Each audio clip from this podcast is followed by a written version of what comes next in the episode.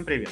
С вами снова «Худо не было» подкаст. Это подкаст, в котором мы читаем и обсуждаем научную фантастику. В основном это книги, которые получили премии Хьюга и Небюла. Я Артем. Я Саша. Я Аркаша. И Антон. Класс! Сегодня мы обсудим книгу «Основание и империя». Это второй том культовой трилогии «Основания» от Айзека Азимова. В прошлый раз я уже рассказывал о том, что в 1966 году трилогия получила специальную премию Хьюга в номинации «Лучший цикл всех времен». «Основание» было единственным циклом, который удостоился такой награды до учреждения постоянной категории «Лучший цикл книг» аж в 2017 сам Азимов, как я уже рассказывал, писал, что очень сильно удивился, что его книга получила такую премию, потому что был уверен, что она была учреждена, она это, эта премия, специально для «Властелина колец». Итак, второй том «Основания» называется «Основание и империя». В других переводах это «Академия и империя» или «Фонд и империя». Он состоит из двух повестей «Генерал» и «Мул». Изначально эти повести выходили как сериалы в журнале Astounding Science Fiction Кэмпбелла, обе в 1945 году. И только в 1952 году обе повести впервые издали под одной обложкой, как роман «Основание и империя».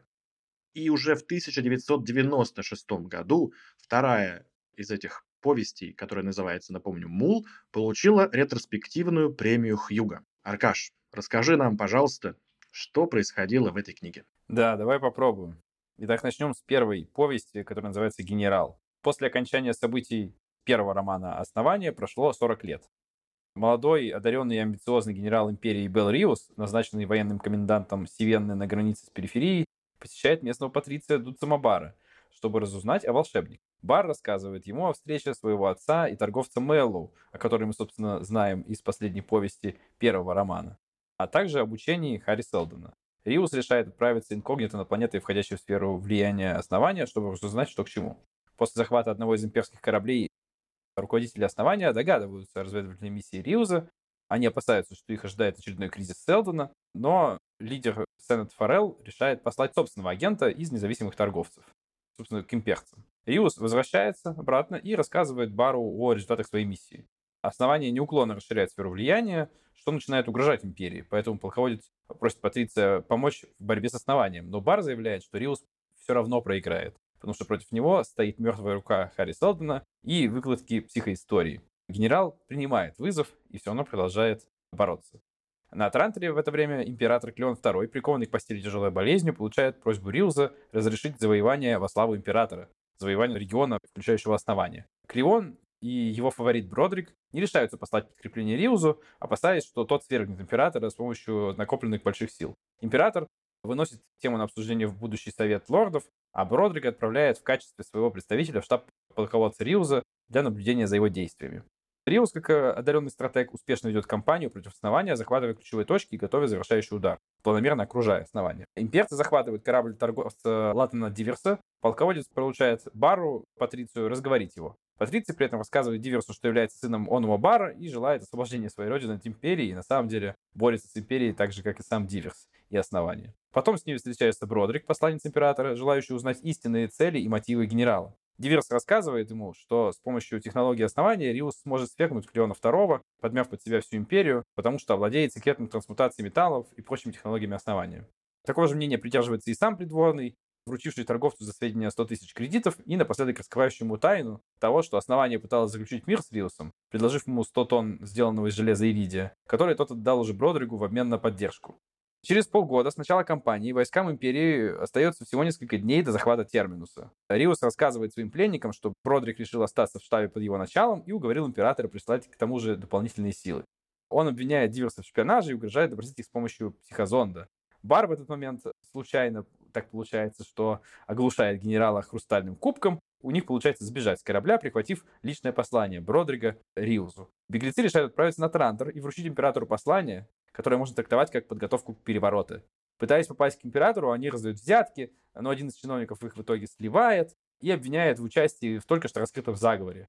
Диверс и Бар покидают Трантор, и только потом уже становится известно, что заговор, в котором их обвинили, это был надуманный заговор, в результате которого арестовали и казнили, собственно, Риуза и Бродрига. То есть они добились успеха, на самом деле не добившись успеха. Война в итоге окончена, Сивена переходит под контроль основания. Дуцембар заявляет, что согласно законам психоистории Селдона, нынешняя империя все равно не способна вести завоевательные войны, потому что слабый генерал не опасен даже при сильном императоре, а сильный генерал при слабом императоре не будет завоевывать основания, потому что сам занят захватом трона, а сильный император опасается за свою власть, при этом уничтожит сильного генерала, с которым встретится, и они будут заниматься взаимной войной вместо захвата основания. А генерал-император, даже придя к власти, не сможет вести войны на периферии, ну, из-за постоянной угрозы, мятежей и переворот. Собственно, на этом нестабильном равновесии и заканчивается эта повесть. Следующая повесть «Мул» происходит спустя сто лет. Нарастает конфронтация между деспотическим основанием и планетами независимых торговцев. Титул мэра уже третье поколение находится в руках одной семьи. Один из членов оппозиции, планирующий восстание, лидер планеты убежища Ранду, отправляет сына своего друга Торана с молодой женой Бейтой в свадебное путешествие на планету Колган, недавно захваченную без боя странным авантюристом по прозвищу Мул. На Колгане герои подбирают беглого шута Мула по имени Магнифико. Посетивший их капитан разведки основания Хэн Притчер заявляет, что Мул — это мутант, обладающий сверхчеловеческими способностями, и он все больше и больше захватывает части космоса. Мул при этом начинает войну против основания и вскоре завоевывает его. При очередном послании Селдона из прошлого становится понятно, что текущие события с участием Мула Селдон не смог предсказать, и все пошло внезапно не по плану. Нашим главным героям удается бежать на убежище, но и оно оказывается сожженным Мулом, и там нарастают пораженческие настроения. Ранду отправляет наших героев вместе с психологом основания Эблингом Мисом на поиски второго основания на Тарантер, бывшую столицу, который в ходе Великого Побоища лишился большей части населения и построек. На Неотарантере, новой столице, путешественников захватывает в плен кронпринц Империи, которая ныне состоит всего лишь из 20 аграрных планет. Но в итоге Магнифика исполняет музыкальную пьесу на своем инструменте, которая буквально нокаутирует всех присутствующих, а кронпринц при этом погибает. Герои прилетают в итоге все-таки на Тарантер, где Мисс начинает свою работу, к ним также прибывает попавший под контроль Мула Притчер, уже в звании полковника рассказывая им о планах своего хозяина.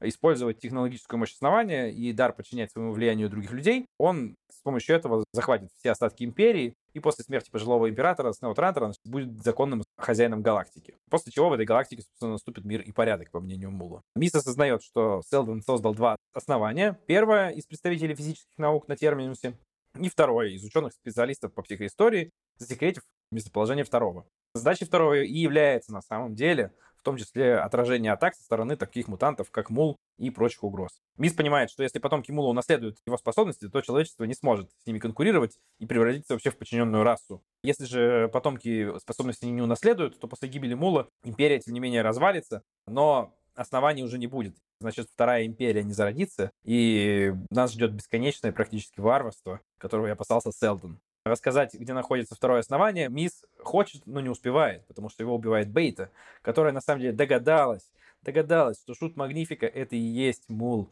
которому ни в коем случае нельзя раскрывать секрет. Собственно, Мул, находившийся все это время рядом с героями, рассказывает, что для него человеческие эмоции — это такая стрелка, которую он может управлять, направлять в любом направлении, стирать чужие воспоминания и так далее, полностью контролировать людей.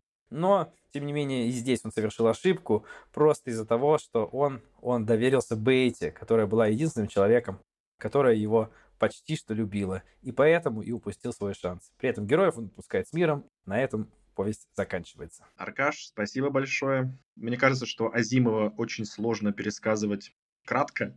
У нас, кажется, это никогда не получается. Поэтому вот можете считать, что вы прочитали какое-то краткое изложение на любом вашем любимом сервисе для кратких описаний книг. Как всегда, мы начинаем с нашего стандартного вопроса, что вы думаете в целом о книге. И также хочу сразу закинуть удочку, поскольку мы прочитали уже первый том, это второй том, то хочется немножко начать их, конечно же, сравнивать. Поэтому вброшу такой вот спорный вопрос на обсуждение. Не кажется ли вам странным, что рейтинг второй книги, то есть вот этой книги на Гудриц выше, чем у первой? Что думаете? Давай я начну. Сначала предыстория. Я в итоге прочитал книгу дважды, и когда я прочитал первый раз, не знаю, что, что будет, мне прям сильно подгорело, я прям плевался. Второй раз я прочитал уже более спокойно, без ожиданий, мне подгорало меньше, и раздражение было меньше, но мне эта книга понравилась сильно меньше, именно с точки зрения удовольствия от прочтения, по сравнению с первой. Если первая это было что-то, что, в принципе, на мой вкус считалось неплохо из нашего времени и не так сильно отдавало 50-ми, то вот это было типичное пятидесятничество, ванвокщина, все вот это наше классическое. И для меня это удивительно, что при этом как бы фанаты на, там, на каком-то Гудриц не особо там... То есть там все, на самом деле, там все книги основания, если смотреть, у них у всех там больше четырех оценка, что очень высокая, оценка средняя. В оригинальной трилогии, потом дальше, которые там приквелы и сиквелы. Короче, удивительно. Поэтому мне, скорее, сегодня будет интересно обсудить не само мое удовольствие от книги, оно было не такое большое, а как это написано. Вот с точки зрения именно анализа, мне понравилось второе прочтение, посмотреть за приемами Азимова. Саш, а ты какую в итоге оценку поставил на Гудриц? Две звезды. Первый был четыре для сравнения. Слушай, а если бы тебе нужно было поставить отдельно генералу и отдельно мулу, ты бы как поставил? Хороший вопрос. Но мне первая часть больше понравилась. Она понравилась мне, условно, там, на три звезды. Это продолжение того же, что было раньше, только уже снова, поэтому, ну, скучнее. Я поставил бы три звезды первой повести и, наверное, там полторы второй. Может, одну даже поставил бы. Прикольно, потому что у меня наоборот. Я тоже читал два раза, и я бы в первом прочтении поставил так же, как ты, а во втором прочтении, вот наоборот, я поставил полторы звезды генералу и там три звезды мулу. Аркаш, а ты что думаешь? В целом, в целом, да, я согласен, во-первых, точно с тезисом, что странно, что у этой книги оценка выше, чем у первой части. Ты правильно задаешь, на самом деле, вопросы про отдельные оценки для отдельных повестей, да, потому что оно же издавалось изначально и писалось, на самом деле, как такой отдельные кусочки, которые потом сметчили и соединили в отдельные романы уже более крупный масштаб. Но то, что мы видели в первом объединенном романе, мне было интереснее, мне казалось, оно чуть более, знаешь, как-то емко и кратко автор доносит идеи, чем во втором. На самом деле вот было две повести, а не пять, как в первом, а контента на одну повесть и идей было столько же. И поэтому мне скорее странно, потому что в первой это получилось сделать удачнее. Там в то же количество материала упаковать идей интересных, ну, получилось больше гораздо, чем во втором целом, если смотреть на фоне остальных книг из 40-х, 50-х, ну, я, я не сказал, что это там такой совсем такая же Ван Вогчина, и все, ну, в общем, очень типично. Я бы сказал, что на фоне остальных книг из 40-х, 50-х это, тем не менее, выделяется, выделяется, наверное, в лучшую сторону, и это объясняет во многом эти высокие оценки, потому что, ну, идеи-то классные, это продолжение большой, на самом деле, идеи из первой книги, и, возможно, это даже, если бы было упаковано какой-то один большой супер-роман, вот эти две повести отдельные смотрелись бы не так странненько, может быть, сейчас из текущего времени, как вот вы говорите. Антон, какое у тебя впечатление об этой книге? Мне больше понравилась просто идея первой книги, чем второй. Мне не кажется, что у них такая большая разница в плотности идей. Но концептуальная идея непредсказуемости просто меня не захватывает. А какие мы еще переменные непредсказуемые можем вернуть? Но мне понравилась идея или даже не идея, а особенность первой книги, где один из главных героев просто считает, что все предрешено. Это в сюжете выглядит как сценарий Большого Лебовского, где главного персонажа просто забрасывают в какие-то передряги, какие-то катаклизмы, и в итоге все это просто не имеет никакого значения. Просто вваливается к бару домой генерал, говорит, где основание, бар? Где основание?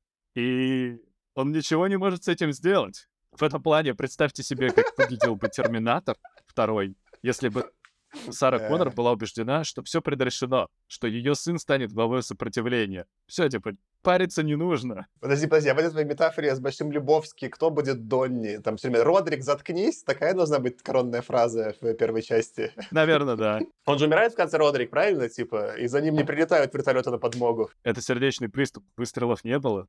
Он просто умер на рудниках.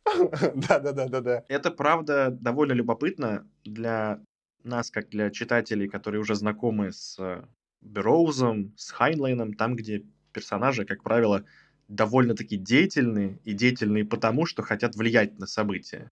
И читать про ребят, которые такие, да не надо, да не парься, ты как бы не суетись, энергию сбереги, нормально все будет, нормально делай, нормально будет, или ничего не делай это довольно, ну, как бы, с одной стороны, освежает, с другой стороны, я все думал, а когда мне это разонравится? Когда меня этот бар утомит тем, что, чувак, вот тебе еще косячок, как бы сядь на веранде и чиль.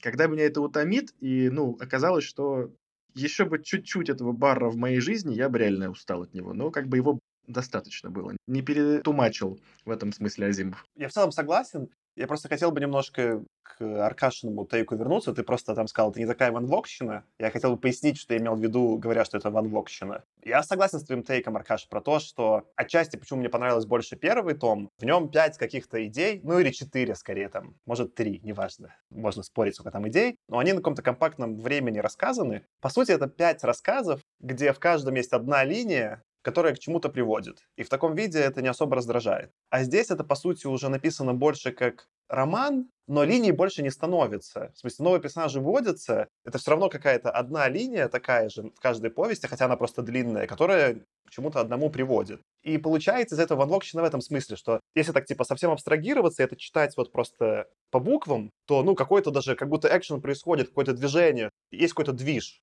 Как будто экшен-то по факту не заканчивает. В это даже больше в этом томе экшена, чем в первой части. Но этот экшен, в нем нет никакой многослойности ну, максимум там может быть вот во второй повести есть отдельная линия Притчера, которая потом сводится с другими линиями. Но, в общем, вот я ожидаю все-таки от какого-то, если это большая форма и большой роман, что будет несколько линий разных персонажей, которые будут разными способами пересекаться. И, в общем, вот мы как-то с моим другом Олесем дискутировали, который живет э, в Германии. Мы пытались объяснить, типа, а в чем разница между вот рассказом и романом как раз-таки. Потому что, например, в английской же вот этой версии у, того же Хьюга там же больше делений, там не просто рассказ, там есть вот рассказ, новеллет, новелла и потом полный роман. А в русском и новеллет, и новелла — это все повесть. Мы там с ним вот путаемся в этих длинных, потому что не, не соотносятся.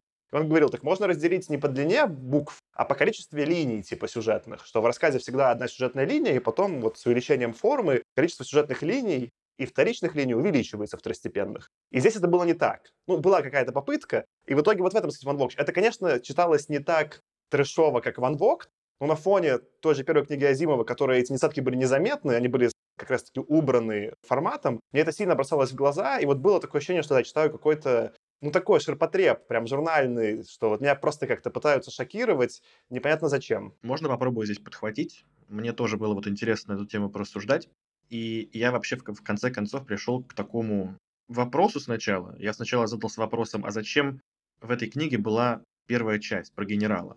Потому что, на мой взгляд, она скорее похожа на некую завершающую шестую историю из первого тома, которая что-то завершает. Но по факту ничего она не завершает.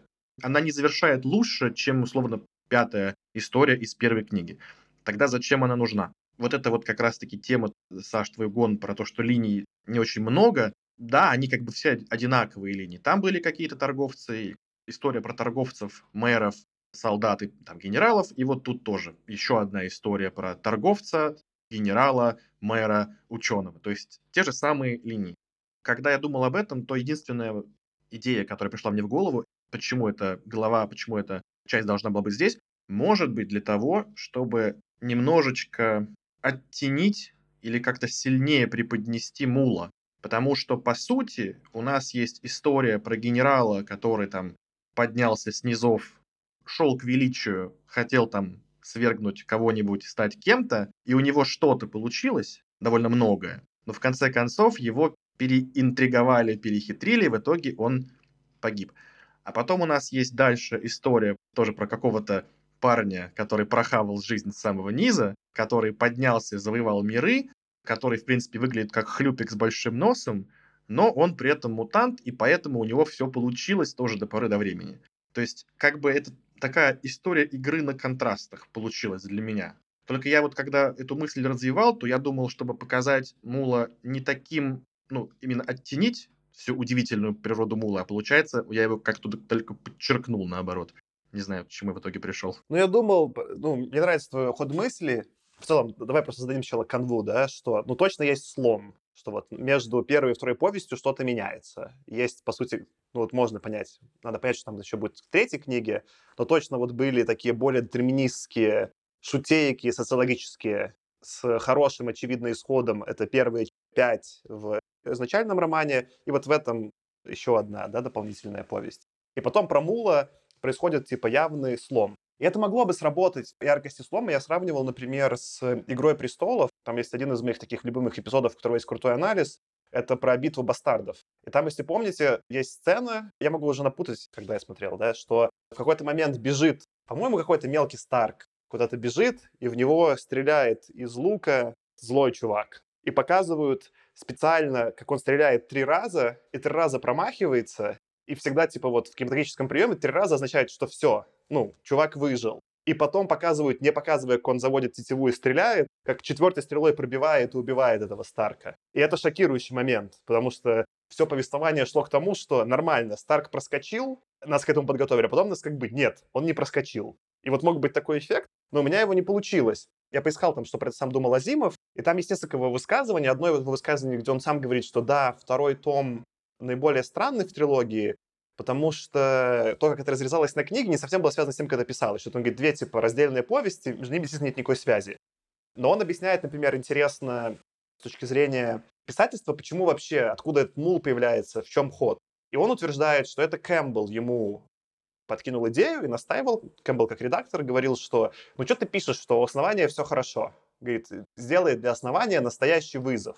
Что-то должно у основания пойти не так. И вот мул — это попытка сломать психоисторию от Азимова. Слушай, я эту историю не читал, не знал, что это Кэмпбелл подсказал, но у меня был тейк, как родился мул. Я его чуть попозже расскажу, но потому что я сейчас очень обрадовался, что я, кажется, мыслил в правильном направлении. Прикольно.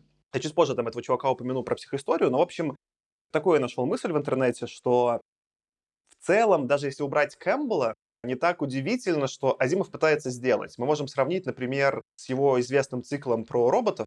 Ну, там «Я робот» первая книга, или вообще вот мы там Робби обсуждали первый рассказ, что это же типа целый цикл как раз-таки рассказов, позже склеенных в романы. И они все на каком приеме построены? Что есть законы робототехники, но ни один рассказ не описывает, что они работают нормально. Конфликт каждый раз в том, что что-то происходит, что эти законы ломает. И дальше они пытаются, там, эти инженеры, которых ты, Антон, там упоминаешь в эпизоде, когда мы записывались, что эти веселые инженеры пытаются разобраться, что же пошло не так, что там хороводы водит кто-нибудь, там, какой-нибудь робот. И чем-то прием вот здесь в основании у Азимова такой же. Он говорит, что я придумал какой-то набор правил, но теперь уже было интересно читать, была интрига, я попробую нарочно эти правила сломать. И на мой вкус это в роботах работает очень классно, потому что правила простые, понятные, и нам, как читателям, тоже понятные, они заданы, мы знаем эти правила, и видим, в чем там логическая нестыковка, и почему вот тут пошло по-другому. А тут есть какой-то вейк такое, типа заявление, что есть какие-то, да, психоистория, мы ее не знаем, и надо поверить, что вот тут пошло по ней, а тут пошло не по ней, а тут вызов. И хотя этот прием на бумаге мне нравится, но его исполнение здесь мне по факту не понравилось.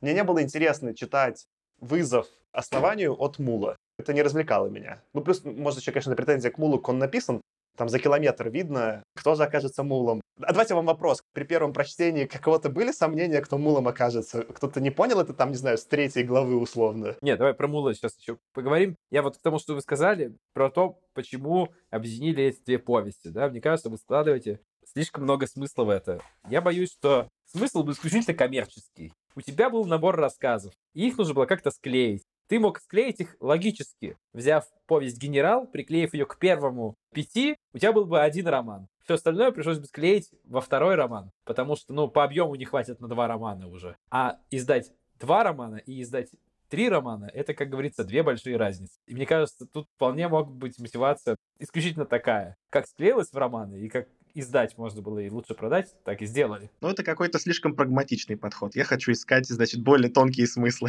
Но в защиту подхода Аркаши я в итоге попробовал себе и там часть нашел этих изданий на английском языке в бумаге и читал вот э, винтажные издания. В той обложке, которая мне понравилась, ну, я не всю пока собрался, была только часть книг, но там издана не только оригинальная трилогия, там еще изданы потом вот э, два, короче, Foundation and Earth and Foundation Edge. Я так понимаю, это продолжение. Я могу запутаться, я не читал их. По-моему, это сиквелы, а приквелы были дальше.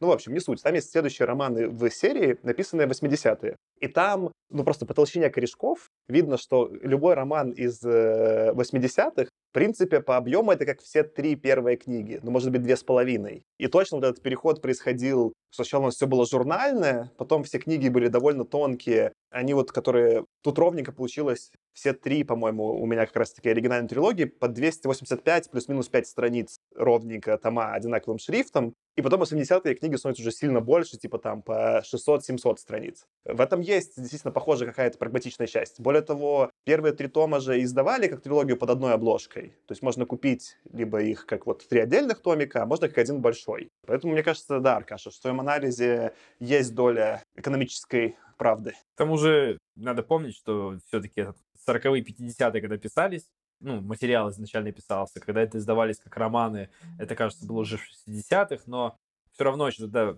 фантастику никто высоким жанром не считал, поэтому посыл был такой, ой, давай переиздадим, как бы больше денег зашибем, короче, пусть читают, пофигу. Ты невнимательно слушал Тему. В 52-м это издано, 51 52 53 первое издание романов «Основание». Мой ход тейк относительно Мула в том, что во многом он не получился просто потому, что Азимову в целом не очень интересные люди, и он не очень хороший писатель. Мне кажется, что концептуально, если посмотреть на всю предыдущую книгу, значительная часть ее всего, пардон, основания заключалась в придумке каких-то механических законов того, как работает общество, как работает вся Вселенная и всем связанным с этим. И весь конфликт заключался в том, как индивидуальные люди пытаются противодействовать фактически законам природы. Идея Мула заключается в том, что мы вводим фактически переменную человека, который ну, не совсем человек, которое все внутри него, оно не работает не по этим законам.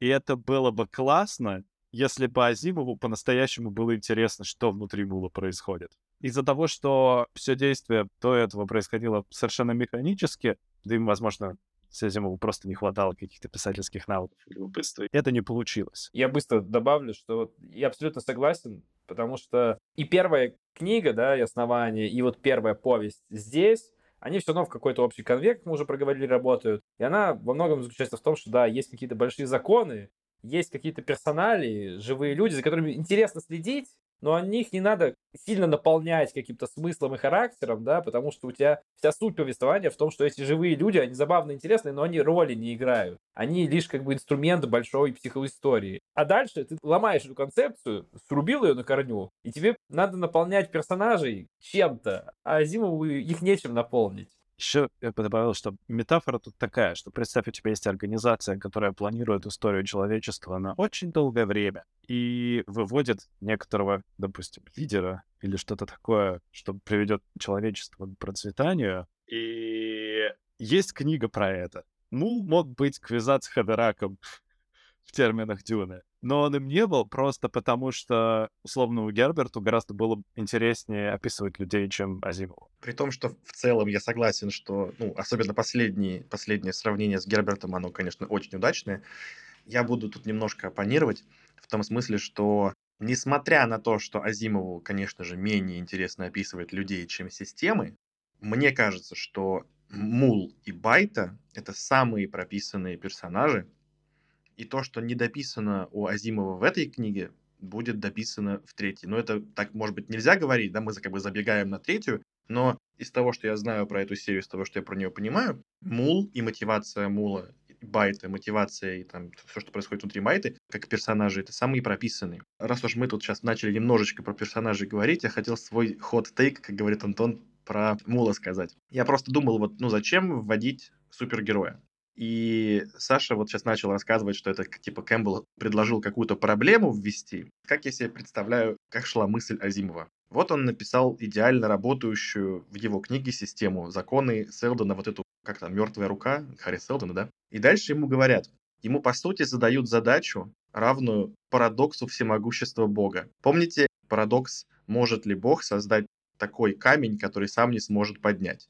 И вот сидит Азимов и такой, я уже написал идеальную систему, в которой все математически просчитано на миллионы лет вперед. И мне теперь нужно найти в ней лазейку. То есть, типа, ты построил тюрьму, а теперь тебе нужно самому найти в ней лазейку. И он придумывает вот этого мула именно как функцию сначала, что вот как мне найти лазейку из этой всей ситуации. И зная Азимова, он мог бы так и оставить этого персонажа, просто как функцию. Но он все-таки сделал над собой, мне кажется, огромное усилие и что-то про него нам рассказал. Довольно много, как мне показалось. По сравнению с другими персонажами, так точно. Это похоже чем-то на анализ, который вот до этого сказал про роботов. Там же тоже он, по сути, в красивой системе ищет сам же изъяны. Но разница, наверное, в том, что в роботах он изначально придумывал рассказ, вокруг какой-то лазейки закона робототехники. А тут, видишь, получается, что это уже потом пришлось искать. Согласен, там он сразу начал, там есть какой-то вводный рассказ, и после него мы сразу погнали по стандартной схеме, а здесь мы действительно какой-то слом наблюдается. Я просто хотел, продолжая именно про Мула, меня вот, знаете, что удивляет? Что как будто вообще, ну и вот из премии мы вообще всем в то время по кайфу ходы про супергероев. Что просто упоминание супергероев, ну, тот же вот слен, да, тут, или вот тут, что как только что-то похожее начинается, у фанатов какие-то начинаются прям возбуждения, прям почему-то это очень круто. А я прям не могу это серьезно воспринимать из нашего времени. У меня такая метафора родилась, что у меня вот есть друг Вася, который в Берлине живет, и он э, много в видеоигры играет. Я там часто у него спрашиваю какие-то советы, во что поиграть там или что такое. И у него был такой ход, часто про видеоигры, он говорит, так играй в последнюю. Почему он мне часто предлагает какую-то... Ну, я там такой, вот, надо, ну, как в подкасте, какую-то игру, я хочу хронологически все пройти. Он говорит, зачем это надо, играй в последнюю. Его логика была такая, что в последней, из-за того, что это именно игры же, они про механики про геймплей, часто в последней части, ну или в лучшей части, да, серии, не всегда это последняя, например, мы вот с ним там про Mass Effect разговаривали, говорил, да играю второй. Типа, что есть какая-то общепризнанная часть, в которой лучше всего получилось. И чаще можно с нее, типа, начать, и будет прикольно. И я подумал, что в некотором смысле мы с таким же живем, похожим сейчас ощущением, что когда вот что-то появляется, делающее эту идею сильно лучше, все остальное кажется уже не таким нужным. Но потому что X-Men уже есть. В смысле, я уже читал и смотрел фильмы там про X-менов в большом количестве. Если бы этого не было, если бы я мог как-то да, переместиться назад в 50-е, в 40-е и такой, никогда в жизни ничего не читал про суперлюдей, я бы такой, ну, наверное, да, типа, это впечатляет. Но из-за того, что я уже видел X-менов, смотреть серьезно на Слена там или на Мула я просто не могу. Я такой, вы издеваетесь надо мной? Ну, в смысле, есть точно версия лучше. Ну, в смысле, Definitive Edition — это X-мены. Это когда Тони Старк свой первый костюм создал в пещере. Вот это оно, понимаете? Ну, по сути, да. Это было просто одно из моих объяснений, почему это у людей вызывает такой отклик, да, что это вот куда-то туда бьет. А ты же, у нас, Тёма, больше любишь всяких там, типа, аниме, ну, это не столько супергеройское, но аниме тоже во многом такое про сверхлюдей. У тебя были какие-то анимешные вайбы сверхлюдей, которые тебе нравились в этой части? Я из аниме люблю очень узкий жанр, кажется, он называется сёнэн, сёнэн. Это где ребята дерутся при помощи магии и суперсил, ну, классические примеры Наруто, Sword Art Online, всякое-всякое такое. Поэтому тут это не очень сильно у меня коррелировало. Это скорее, когда телепаты воюют вот с кукоженными лицами, и что-то там они стараются сделать. Это не совсем то, что я в аниме смотрю. Мне нужно, чтобы был сумасшедший фон, и кто-нибудь какую-нибудь фаербол шарашит от кто-то от него уворачивается или там ставит стену из камня, то есть мне вот это нужно. Ну вот видишь, у меня тоже какое-то, я больше про Марвел там знаю, да, у меня тоже какое-то ощущение, что дайте мне уже тут супергероев, тут суперзлодеев, пускай как они там все вместе весело с прибаутками именно через персонажей что-то устраивают, а тут этого нет, и такой, блин. Раз мы просто зацепились про Мула и про Байту, я думаю, самое время сюрприза. Сколько-то выпусков назад, если вы помните, я приходил к нам в выпуск и читал отзывы на эхопраксию и ложную слепоту от нашей слушательницы Анны, или Ганны, она в Беларуси, которая фанатеет тоже от точной фантастики. Она нам подготовила voice, и мы можем послушать ее тейк и вопрос про основание империи. Давайте послушаем. Худо не было. Привет, с вами Аня. Я люблю читать, люблю фантастику и списки. Так что мое участие в этом подкасте было только вопросом времени. Хочется передать большой привет Аркаше и Питеру Уотсу. Надеюсь, оба счастливы быть упомянутыми в одном привете. Азик Азимов сделал то, что не удалось Толкину в «Властелине колец». Основание проходит тест Бехтель. В книге есть диалог между женскими персонажами не о личной жизни и мужчинах, а о не менее важных темах типа будущего цивилизации. Вот только будущее это незавидное.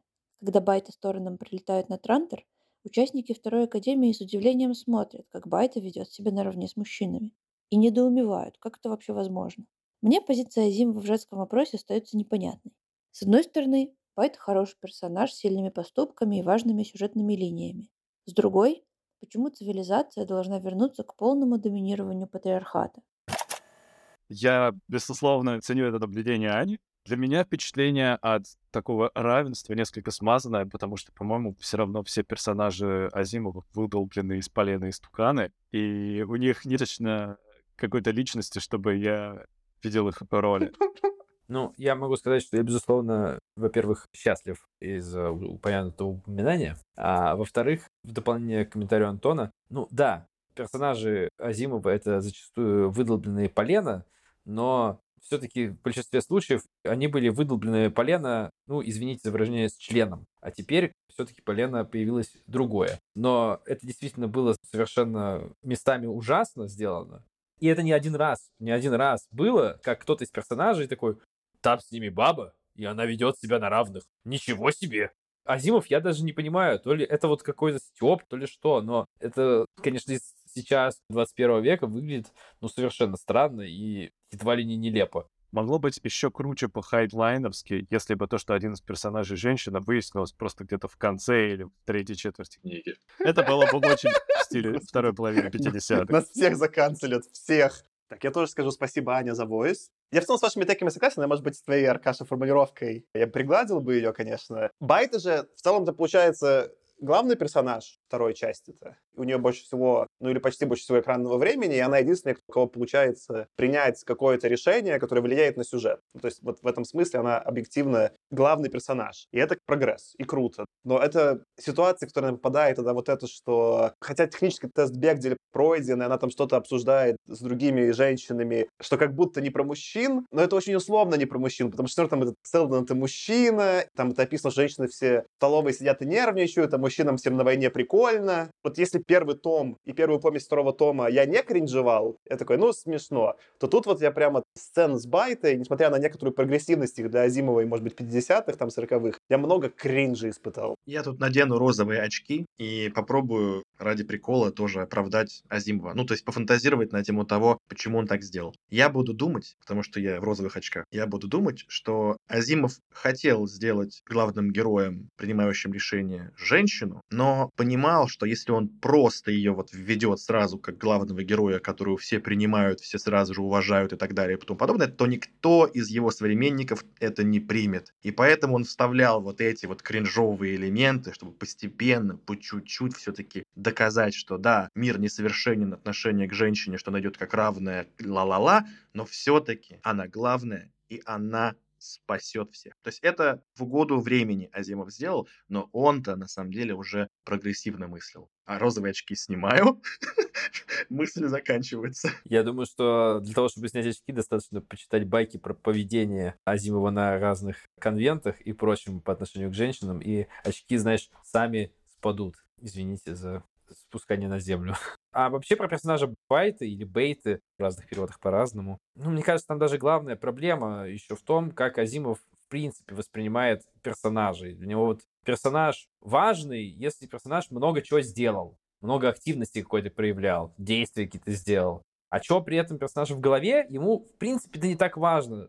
Вы смотрите, то есть для него в принципе вот то, как персонажи там в романе каком-то, да, устроены, важно именно с точки зрения действий, вот как вот это влияет на психоисторию, как Селдону, да, важны какие-то, как вот эта сила с этой соотносится, да, и математически он так все это смотрит, также смотрит Азимов. Ему не так важно, что в этой бейте в голове. В принципе, мы про ее какую-то внутреннюю мотивацию, что она хочет на самом деле, что ей движет, чего бы она хотела, как человек. Мы ничего не понимаем, она про это ничего не говорит. Они мужем своим разговаривают несколько раз, но они разговаривают либо о судьбах мира, основания и великих планет, либо какую-то там фигню типа яичницы обсуждают, ну, совершенно нелепую, да, там, и друг друга потихонечку немножко подстебывают. Все, вот это вот все, на самом деле, реплики, бейте с кем угодно, да, то есть либо о большом и великом и о судьбах мира, либо о какой-то фигне, а о том, что вот как бы ей самой нужно, ни слова нет. Что, кстати, парадоксально, поскольку главный злодей, которого вводит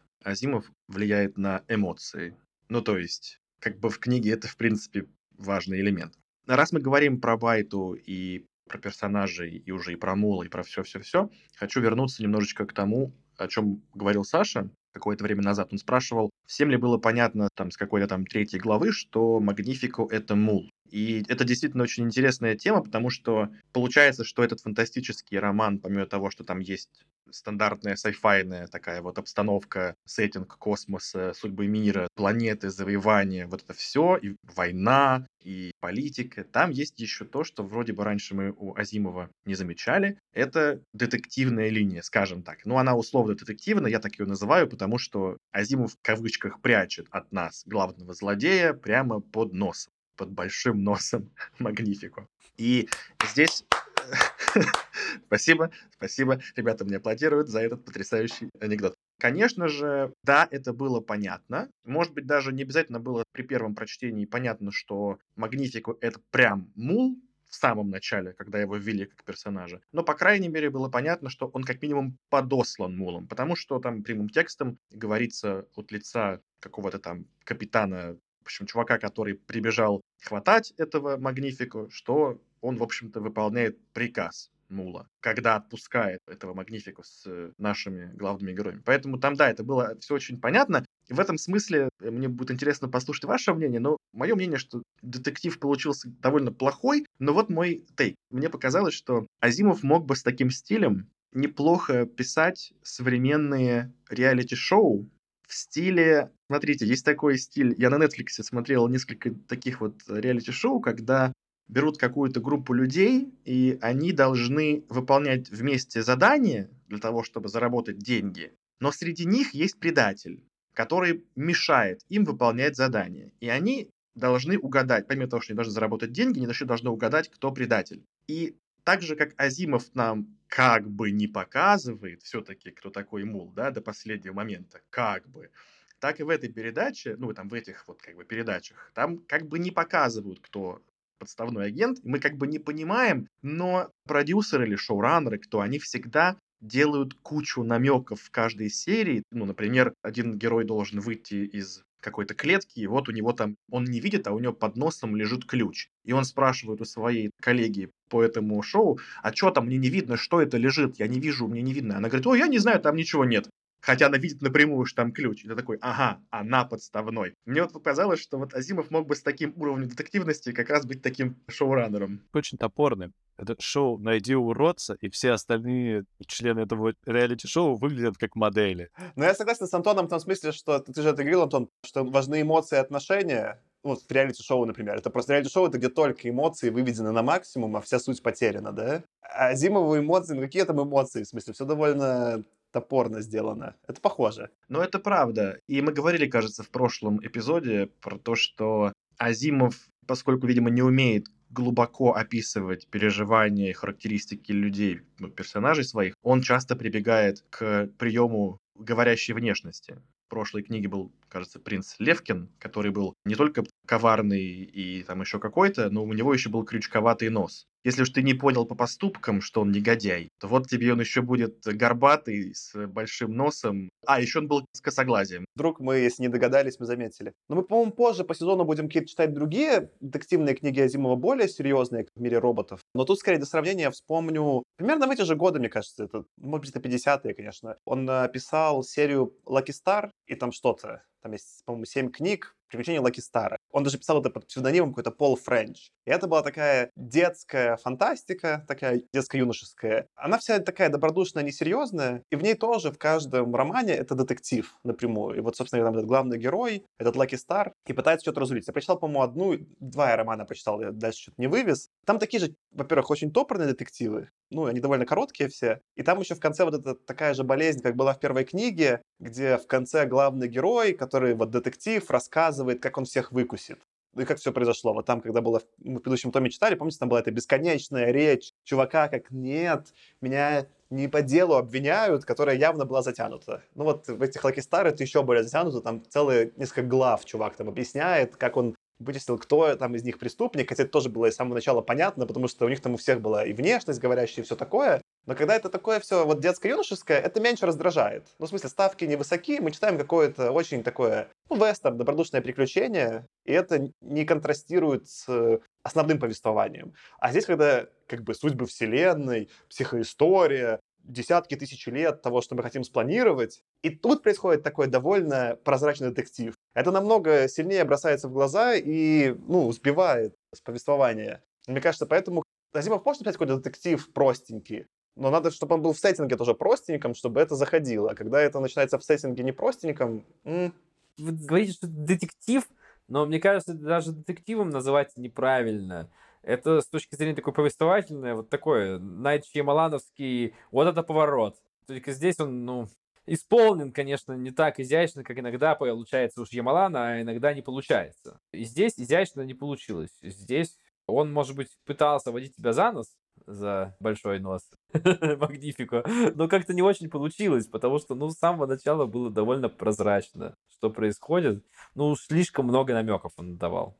Меня больше забавляет, что, судя по твоим рассказам, Саша, после того, как у него не получилось написать первый раз детектив, он решил пойти против законов психоистории и попытаться несколько раз еще. Ну, я думаю, это еще связано с тем, сколько он в целом писал. Ну, типа, учитывая, какая у него была продуктивность, какое количество книг он написал. В таком объеме ты рано или поздно скатишься к детективу как очень понятной формуле. Ну, в смысле, это формула, к которой легко построить какой-то сюжет и дальше навешивать фантастические элементы. Но да, Азимов не брезговал вообще. Погнали. А если говорить немножко о том, а почему, собственно, премию Мулу дали? Возможно, сейчас, да, из 21 века, ну, это выглядит так натянуто, надуманно, и, ой, ты, чувак, ну, было с самого начала все прозрачно. Но, вероятно, тогда такая формула выглядела довольно свежо что, во-первых, у него немножко жанр поменялся, во-вторых, он вот какую-то вместо просто историй, которые он изначально зацетапил, да, вот то, что он рассказывает историю про психоисторию, он поменял жанр, еще и вот такой хитрый поворот туда встроил. Вероятно, тогда это свежо смотрелось и, может быть, задало тон тому, что происходило дальше в фантастике. Ну, я готов в это поверить, но прямо сейчас смотрится все равно немножко уже странновато.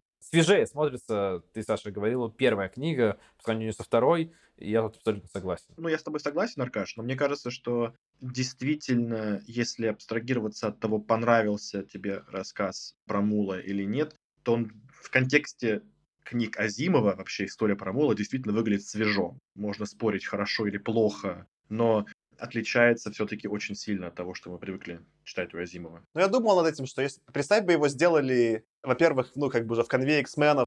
Они же там пытались, как будто Азимов пытается это сделать любовный треугольник, что как будто полу роль сына, полу такого любовника Магнифика занимает, и с Байтой, я забыл, как звали ее мужа, там на это очень много намеков.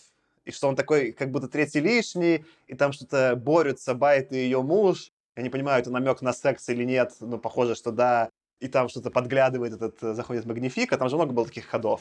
Я подумал, что это бы лучше работало, если бы он не был как на обложке этой моей бумажной книги, прям как клоун-шут нарисован, а если бы это был в стиле X-менов подросток. И нам не выдавали, что он как-то по-другому выглядит, просто, ну, какой-то вот подросток, они вот подростка зацепили и погнали с ним, да, потому что, не знаю, бездомный подросток. Это бы и больше бы скрывало поворот, который будет, и чуть более так вписывалось в ту канву, которую рассказывает. Не то чтобы спасло, конечно, но помягче бы заходило. Наверное, можно это было бы играть как-то. Ну, видишь, у тебя же история в том, что у тебя всю мотивацию, собственно, персонажа Мула Азимов строит на том, что вот он такой страшненький уродец, обиженный на весь мир. Честно говоря, вот сейчас, я не знаю, может быть, когда-то это еще смотрелось нормально, сейчас у тебя вся мотивация персонажа, который хочет захватить галактику, строится на том, что он страшненький и его обижали. Ну, то есть, все. И что он хочет? Он хочет захватить всю галактику. Как-то это, не знаю, простовато, что ли. Но Азимову этого достаточно. Причем он настолько как бы вот посчитал, что вот это вот краеугольный камень, определяющий все, поэтому нет, я не могу его сделать не уродцем. Иначе вот это не будет работать. А то, что оно так не очень работает. Ну.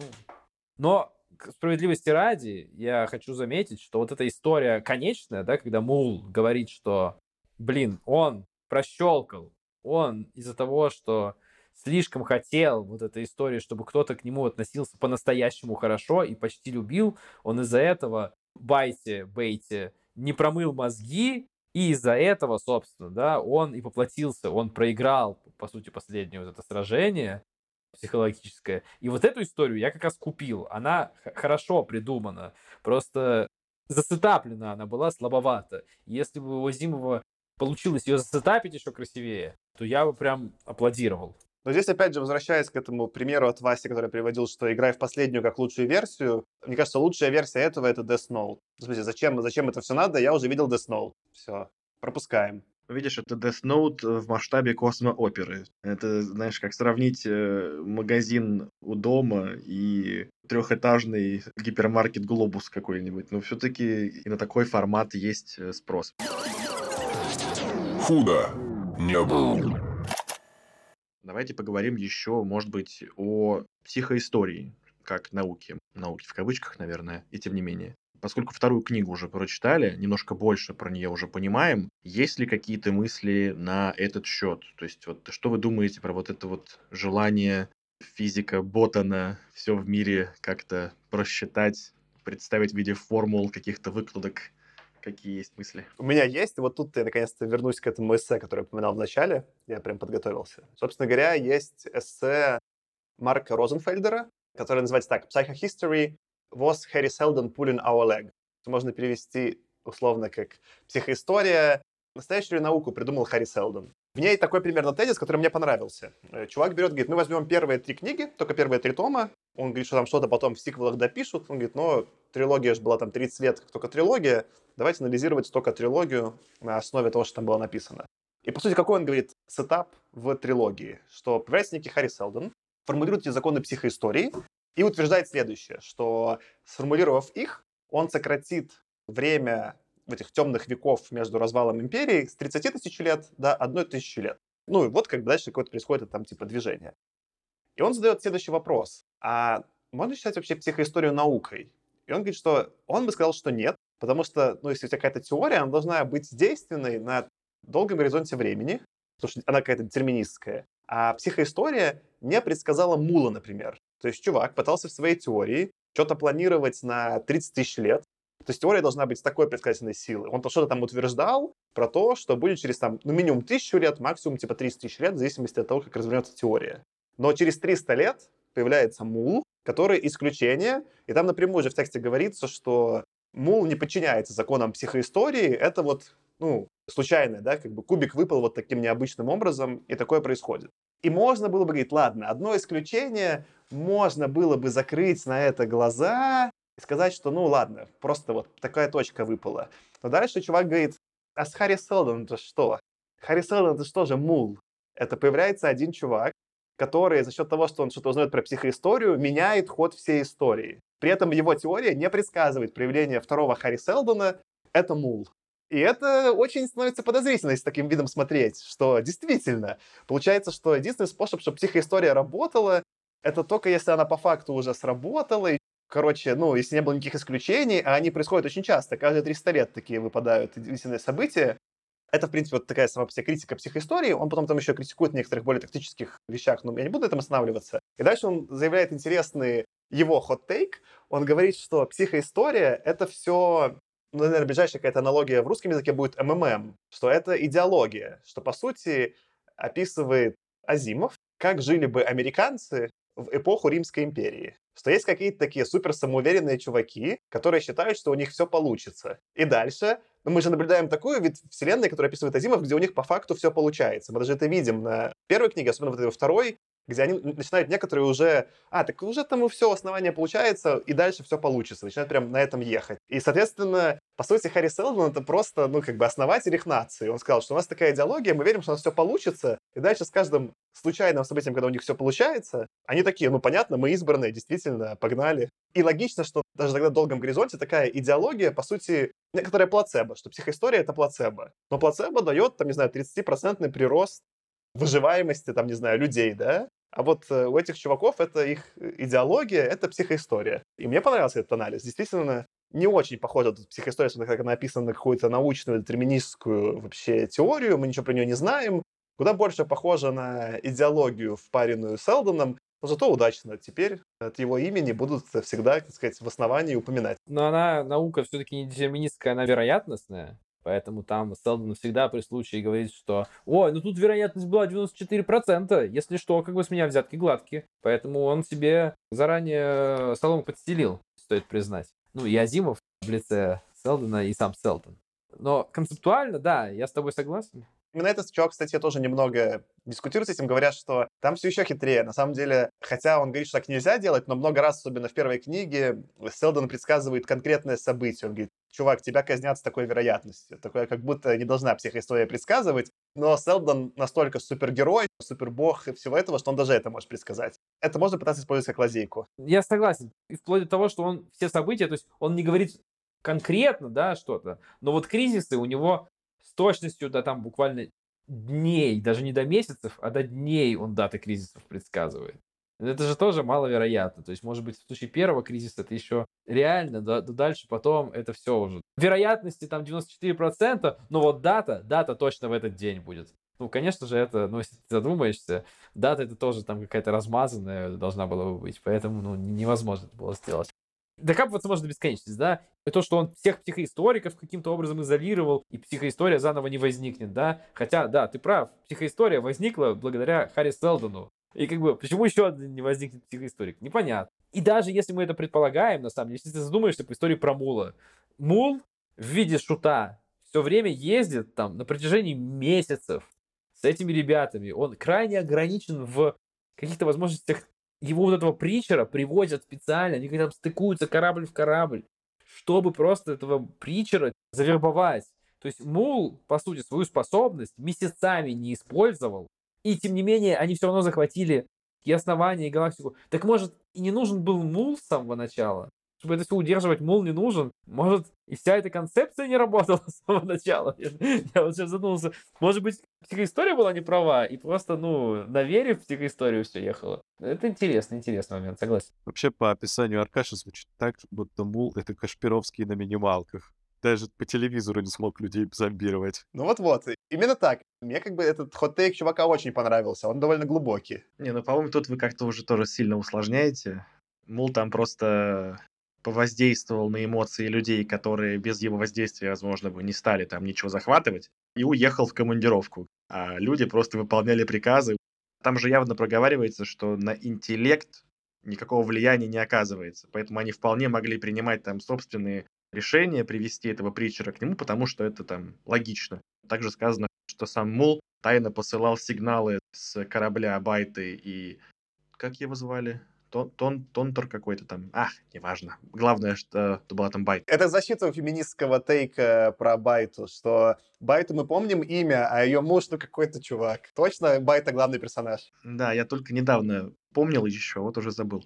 Но и про то, что сравнивать Селдона с Мулом, не знаю. Все-таки Селдон для меня похож на ученого, который впервые открыл какой-то закон, допустим, физики, значит ли это, что до него этого закона не существовало? Ну, нет, конечно же, не значит, он существовал. Также и получается здесь, что он первый, кто описал эти формулы.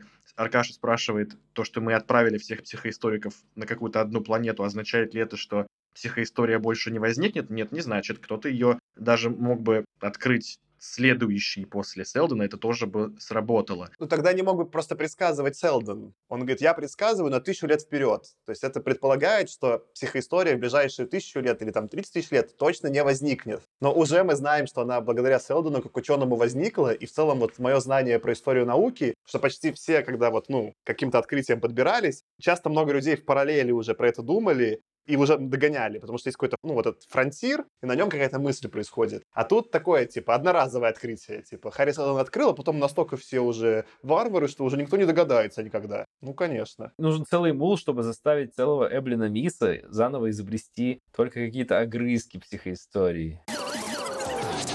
Худо не был. Давайте, наверное, постепенно подходить к завершающим мыслям. Меня наше последнее обсуждение про Селдона Мула и психоисторию натолкнуло на такую, наверное, завершающую мысль, почему в итоге мне эта книга понравилась все-таки меньше, чем первая, хотя вторая часть про Мула мне показалась очень свежей и интересной, потому что, мне кажется, Азимов, когда ввел Мула, он сам себя перехитрил, причем несколько раз.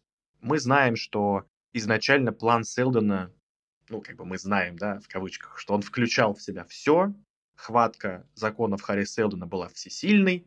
Потом, сюрприз-сюрприз, оказалось, что нет, он не знает все, он не включает все мутации, и получается план не всесильный, один человек или мутант может все поменять. Потом мы опять откатываемся назад, и оказывается, что план все-таки всесильный, потому что Селдон второй фонд куда-то там запрятал. И именно второй фонд призван защищать от всяких там странных, необъяснимых событий. Кажется, что твистов для одной книги многовато. Тут еще нельзя забывать, что про второй подотвист, что нас пугают, что потомки Мула могут поработить систему, галактику, а если даже не поработят, то вообще... Но оказывается, что потомков-то у Мула не может быть. Опять сюрприз-сюрприз. И кажется, что вот в этом всем немножечко Азимов себя уже... Или меня. Меня, наверное, он запутал больше.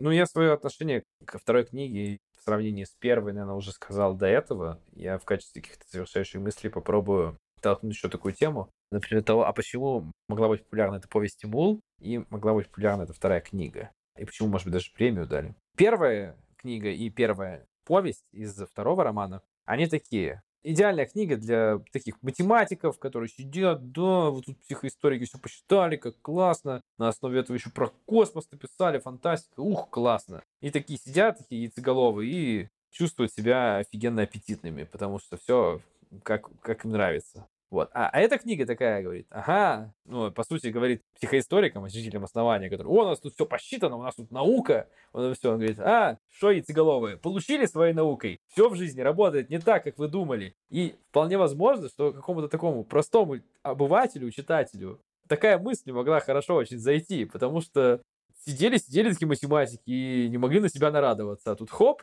реальностью их так, как обухом по голове, бабах, получили. И при этом еще и в каком-то интересном сеттинге про космос, какие-то персонажи, там, супергерои. Прикольно. При том, что нам из такого далекого будущего относительно написания книги это кажется немножко странноватым, то, возможно, тогдашнему обывателю и человеку, который, может быть, фантастику не читал, а вдруг тут сейчас зачитал, это очень хорошо заходило, и вполне возможно, что это тогда поэтому стало популярно, потому что в том числе расширило вообще аудиторию читателей того, что называлось фантастикой. Вот у меня была такая мысль, не знаю, правда или нет, думаю, сложно уже измерить и узнать, но гипотеза моя такая. У меня три тезиса будет закрывающих. Тезис номер один. Все еще с точки зрения развлечения мне эта книга не понравилась, это Ван Вокщина. Мой последний аргумент, почему это Ван Вокщина. Атомная бомба под языком у Притчера. Ваши контраргументы — это со страниц Ван Вокта взято, сто процентов. А второй тезис. Восхищаюсь Азимовым с точки зрения того, как он может из чего угодно написать книгу. Просто взял идею и погнал. Типа, да, мул, погнали, в смысле, вот. И вот это именно как он выдает страницу за страницей. Причем у него не какая-то супер обширная фантазия, что не так он меня там шокирует, да, своей креативностью какой-то, а просто вот он продуктивно, прикольно про это думает, так или иначе. Меня это восхищает, это вот его производительность безумная. Мы из всего сделаем книгу, это респект пацану. И третий тезис про то, что там почему зашла, не зашла. Я когда погуглил и нашел, что эта книга часто ходит в список топ-10 sci-fi книг, которые вы прикидываетесь, что вы на самом деле читали. Это, конечно, не научно. Мне кажется, это такая книга. Того, что писали про 50-е, названия что-то напоминают, да, любителю фантастики любят что-то сказать, что да-да-да, я читал, конечно, я же, ну, это, конечно, да, ну, основание, конечно, это же программная книга. Насколько из тех рейтингов на Goodreads настоящих из тех, кто книги прочитали, я посмотрел бы на долю, было бы интересно. Моя заключающая мысль, наверное, в том, что я раньше не понимал, насколько Азимов не любит людей в целом, насколько он всех презирает и считает одноклеточными. И мне кажется, что это такое вот ощущение того, что люди достаточно просты, чтобы предсказать все их поведения, оно прям сквозит через всю эту книгу. Слушай, я вот думаю, что, может быть, дело в другом. Не то, чтобы он их не любит, но он просто, знаешь, вот когда в детстве тебе говорили, нарисуй лошадь, ты рисовал довольно неплохо круп, ноги, может быть, а с мордой фигня какая-то получалась. И с людьми тоже. Нарисуй вот человечка, ты вот рисуешь палочки там. А нарисуй лицо, прям большие проблемы. Мне кажется, что Азимов просто не понимает, ну, как некий ученый, этот яйцеголовый, не понимает, как описывать людей. События – классно, системы – вообще отлично. Законы какие-то придумаем. А что там движет людьми, что у них в голове, что там они переживают из-за чего-то. Он понимает, что это все существует. Но как это нарисовать? Отличная отмазка, если хочешь организовать религиозный культ на отшибе галактики. Азимова точно, если он жил бы в наши дни, его бы точно не обвинили в том, что он волк. Nice.